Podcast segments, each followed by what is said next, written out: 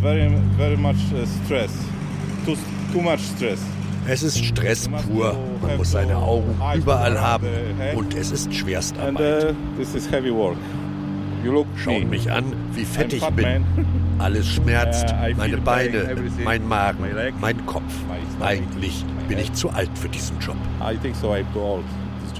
Sagt Andrzej. Der Pole ist 56 Jahre alt und arbeitet als Lkw-Fahrer für ein polnisches Transportunternehmen, das europaweit agiert. Es sind aber nicht nur gesundheitliche Folgen, über die in der Branche geklagt wird. Die Missstände reichen von Lohndumping und Ausbeutung bis hin zu unfairem Wettbewerb innerhalb des europäischen Transportgewerbes. Und Polen entwickelt sich dabei immer mehr zur Drehscheibe der Logistikunternehmen. Deutschlandfunk Kultur Weltzeit. Ich bin Margarete Wohlan. Hallo. Die wochenlangen Streiks der Lkw-Fahrer aus Georgien, Usbekistan und Kasachstan im letzten Sommer auf der Autobahnraststätte Greffenhausen sind zum Mythos geworden, dafür, dass es sich lohnt, für ausstehenden Lohn zu kämpfen. Für Anja Schrumm und Ernst Ludwig von Asta waren die Streiks Anlass, sich die Missstände in der europäischen Speditionsbranche genauer anzuschauen. Sie haben einen unerbittlichen Alltag auf der Straße erlebt. Und sie haben erfahren, wie schwierig der Kampf gegen die Ausbeutung am Steuer ist. I tank the fuel. Andrzej greift zur Zapfpistole. 600 Liter Diesel braucht sein LKW für die nächste Tour. I have a problem in Belgium. In Belgien wollten sie mir neulich den Sprit klauen. Ich habe auf einem Parkplatz im LKW übernachtet und bin gerade noch rechtzeitig aufgewacht. Die Tankdeckel waren schon offen. LKW-Fahren ist nicht nur ein gefährlicher Job, sondern auch ein sehr spezieller. Du bist Fahrer, Lagerarbeiter und Wachschutz in Personalunion. Die Straßen sind gefährlich und auch die Parkplätze.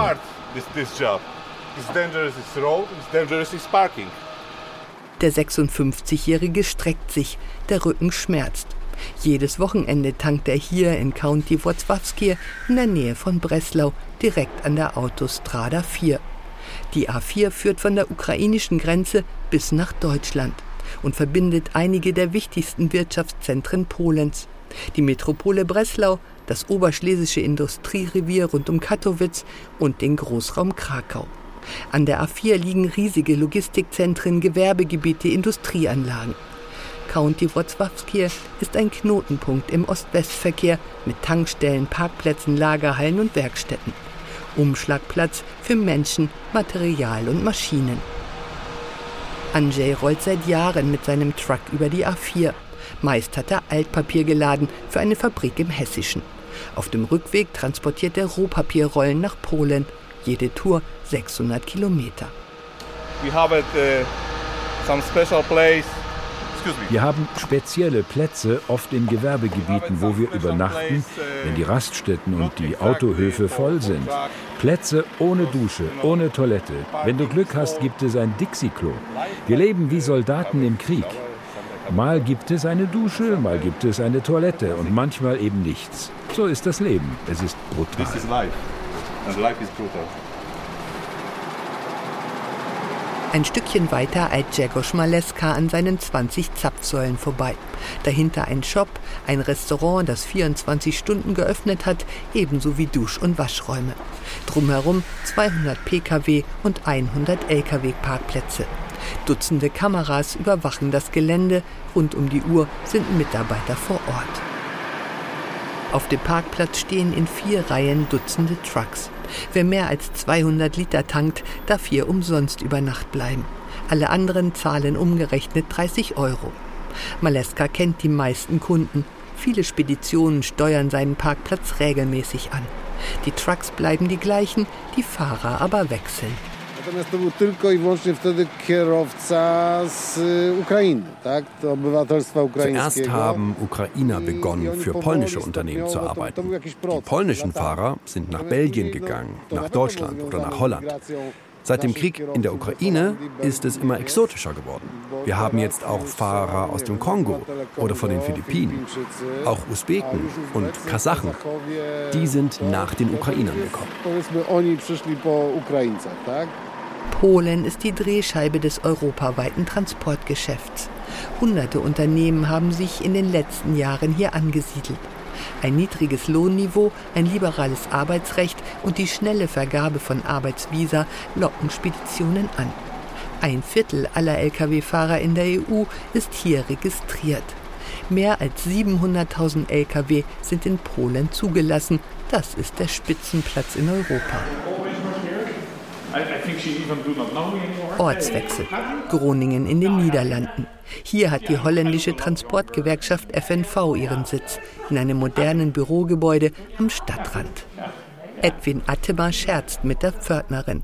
Er war lange nicht im Büro, denn meist ist er auf Autobahnen und Rastplätzen unterwegs. Uh, last time I was in Poland, Zuletzt war ich an der polnisch-litauischen Grenze auf der Suche nach Briefkastenfirmen. Du hast eine Adresse, gehst hin, klingelst, jemand öffnet und dann ist da ein leerer Raum mit einem Tisch. Offiziell sind dort aber litauische Transportfirmen gemeldet.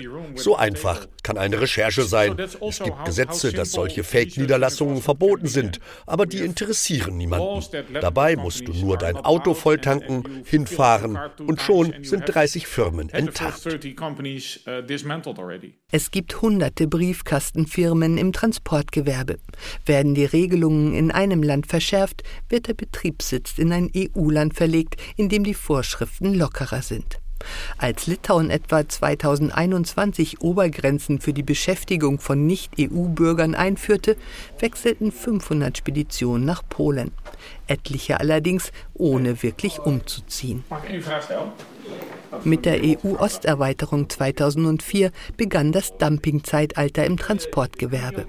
Edwin Attemann nennt es die Geburt eines Monsters.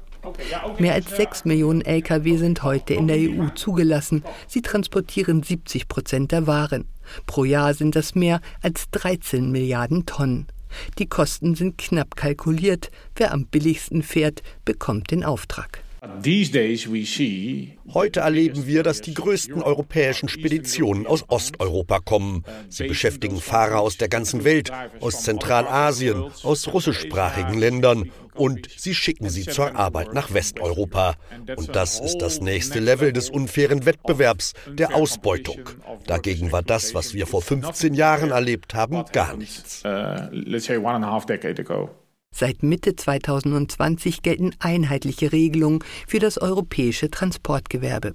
Es ist Fahrern verboten, die vorgeschriebene Wochenruhezeit von 45 Stunden im Lkw zu verbringen. Ihre Arbeitgeber müssen für die Übernachtungen zahlen. Außerdem gilt eine sogenannte Rückkehrpflicht für Fahrer und Fahrzeuge. Spätestens nach vier Wochen müssen die Trucker, nach acht Wochen die Lkw an ihre Betriebsstätte zurückkehren. Where do we have this? Atema startet seinen Laptop, sucht einen Audiomitschnitt eines Telefongesprächs. Regelmäßig schicken ihm Lkw-Fahrer Informationen zu. Здравствуйте.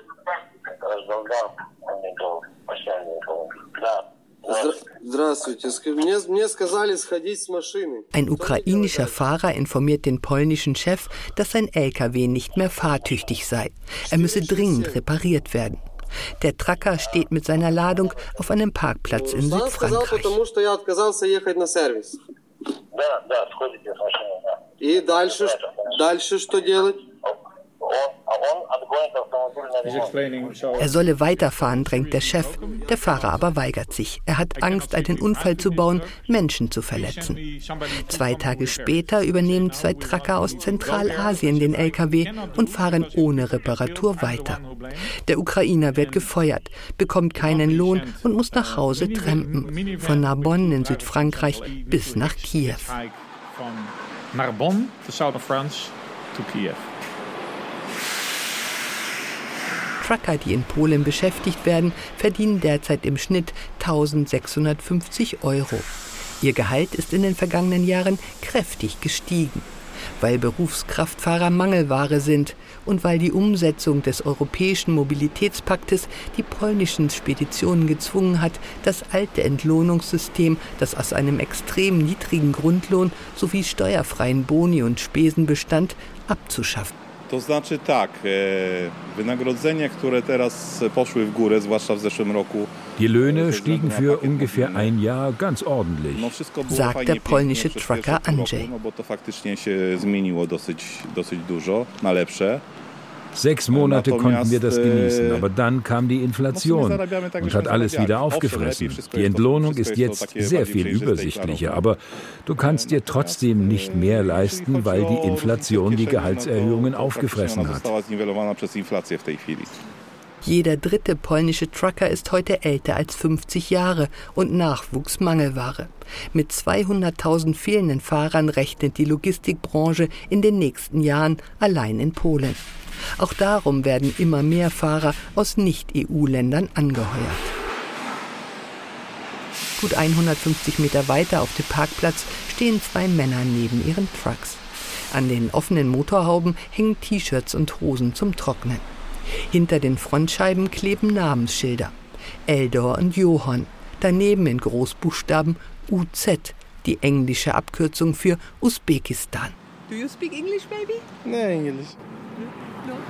Polish, chut Ob Englisch, Russisch oder Polnisch, die Verständigung ist schwierig. Die beiden Usbeken fahren für eine polnische Spedition, so viel wird klar, und übernachten regelmäßig hier auf dem Parkplatz. Eldor holt sein Mobiltelefon aus der Hosentasche. Ein Werbevideo über Samarkand in Usbekistan, ihrer Heimatstadt an der legendären Seidenstraße. 5000 Kilometer entfernt. Seit zwei Jahren fahren sie auf Europas Straßen.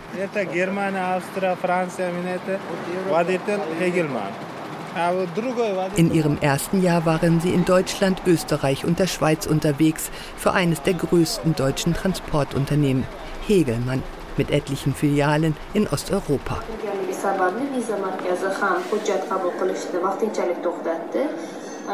Für Edwin Atima ist die Firma Hegelmann ein alter Bekannter. Auf seinem Computer ruft der holländische Gewerkschafter ein Werbevideo auf aus Usbekistan. Eine junge Frau im eleganten Kostüm sitzt in einem stylischen Büro. Vor sich die usbekische Flagge, hinter sich das Logo des Transportunternehmens Hegelmann. Sie spricht über das Unternehmen, darüber, dass Fahrer gesucht werden, dass es mit der Visabeschaffung keine Probleme gebe. At Hegelman, we um, researched their recruitment Wir haben die. Rekrutierungswege von Hegelmann recherchiert. Sie haben eine Agentur, die für sie in Usbekistan arbeitet. Alle Fahrer haben uns erzählt, dass sie mal 500 mal 1000 Dollar zahlen mussten, um überhaupt in das Bewerbungsverfahren zu kommen. Diese Unternehmen wissen genau, was sie von den Fahrern verlangen können. What kind of financial resource would you have? And then they would say, okay, it costs you 500 or 1000 dollars. Die Hegelmann-Gruppe ist ein Transportunternehmen mit Sitz in Süddeutschland. Es wurde vor 25 Jahren gegründet und betreibt heute 4000 Lkw.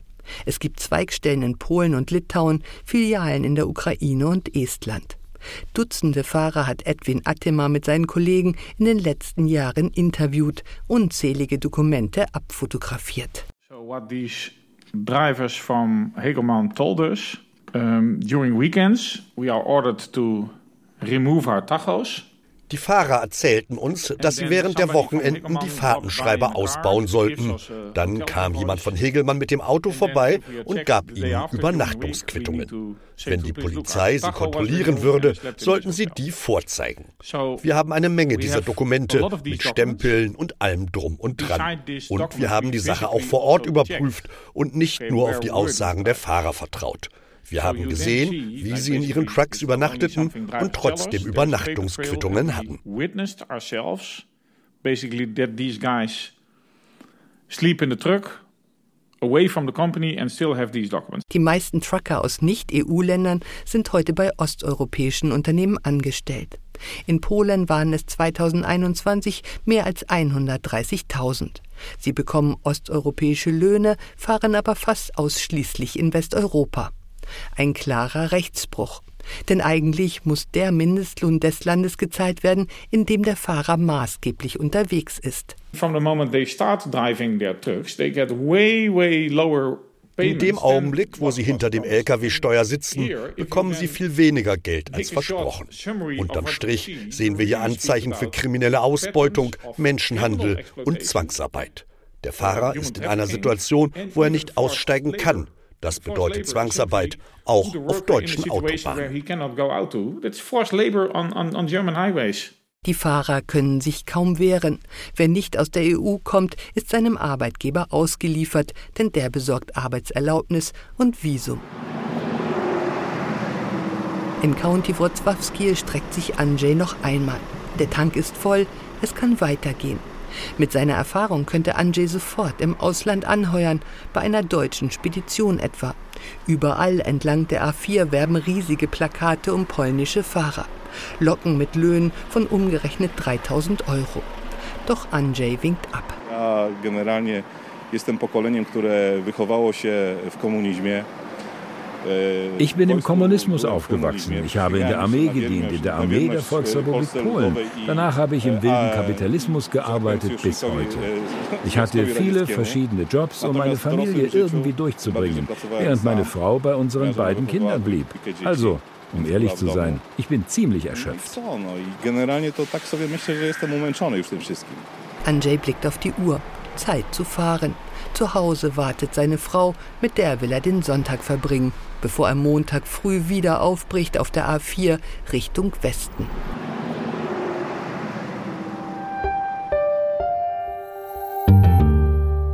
Fahrer, die ihre Rechte kennen, Auftraggeber, die diese Rechte ernst nehmen, Gewerkschafter, die ihre Einhaltung kontrollieren. Das könnte die Ausbeutung im Transportgewerbe erschweren. Deshalb verhandeln die europäischen Transportarbeitergewerkschaften seit einigen Monaten mit einigen großen internationalen Konzernen. Die sollen in Zukunft Standards für ihre Auftragsvergaben vorschreiben, also für die gesamte Transportkette. Die Gewerkschaft will mit ihren Kontakten zu den Fahrern dabei helfen, die Umsetzung zu überwachen.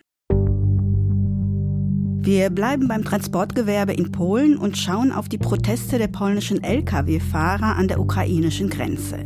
Der Grund, ukrainische Unternehmen dürfen wegen Russlands Kriegs gegen ihr Land Waren importieren und exportieren, ohne die bisher notwendigen speziellen Bewilligungen einzuholen. Das sei unfair, sagen die Polen. Den Protesten haben sich bald auch Interessenverbände aus Tschechien, Litauen, der Slowakei und auch Ungarn angeschlossen, wo es auch bereits Grenzblockaden gab. Die Proteste sind zwar vor zwei Wochen ausgesetzt worden, aber nur bis März. Bis dahin soll eine Lösung gefunden werden. Lars André Richter ist Projektleiter für Mitteleuropa und baltische Staaten bei der FDP-nahen Friedrich-Naumann-Stiftung für die Freiheit und jetzt mit mir verbunden. Hallo, Herr Richter. Schönen guten Tag. Herr Richter, die Proteste fingen ja an, weil die polnischen Spediteure einen unfairen Wettbewerb durch ukrainische Unternehmen beklagen. Diese hätten sich durch Ausnahmeregeln Vorteile verschafft, die sie ausnutzen und nehmen somit den polnischen Unternehmern die Aufträge weg. Das wiederum sei existenzbedrohend, heißt es. Wie groß ist Ihrer Ansicht nach diese Notlage in der polnischen Transport- und Logistikbranche? Also nach allem, was man sagen kann, ist das jetzt nicht völlig irrational. Der Kontext ist sehr, sehr delikat. Sie haben das angedeutet. Wir reden hier über einen Kriegskontext. Die Ukraine ist angegriffen worden, ist Opfer und der Ukraine sind eben jetzt von der Europäischen Union, also im, vor zwei Jahren, im Juni 22, diese sogenannten Solidaritätsrouten bewilligt worden.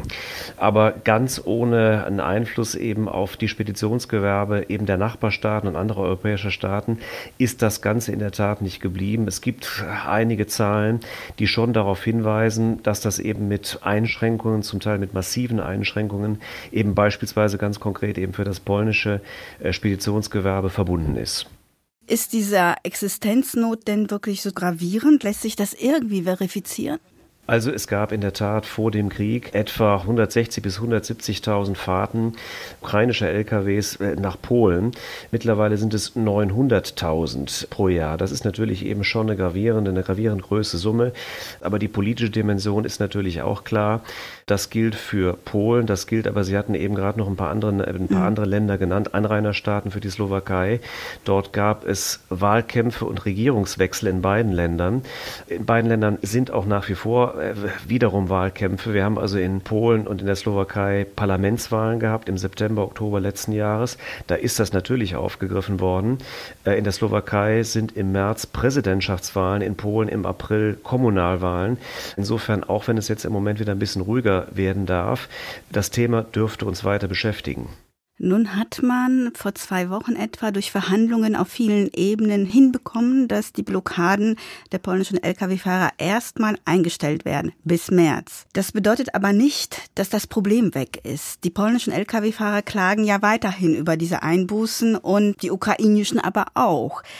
Wie will man beurteilen, wer die größeren Opfer trägt? Denn immerhin müssen wir uns vor Augen führen, dass die Ukraine natürlich durch den Krieg Russlands gegen ihr Land unglaubliche Wirtschaftsleistungen eingebußt hat. Das ist also sehr, sehr schwierig natürlich. Ich meine, das ist einfach ein, ein hoch emotionales Thema erstmal. Und gerade in Wahlkampfzeiten wissen natürlich eben viele Seiten daraus Profit zu schlagen. Sagen wir mal so, die ursprüngliche Idee war eben, dass man der Ukraine eben ermöglicht, zu kompensieren, äh, die Handelsgeschäfte, die eben einfach über Schwarze Meer, das war ja nun eben für den Export sehr, sehr wichtig, eine sehr wichtige Route, die über das Schwarze Meer eben nicht mehr möglich sind, eben dann übers europäische Festland zu machen, da vor allen Dingen über Polen.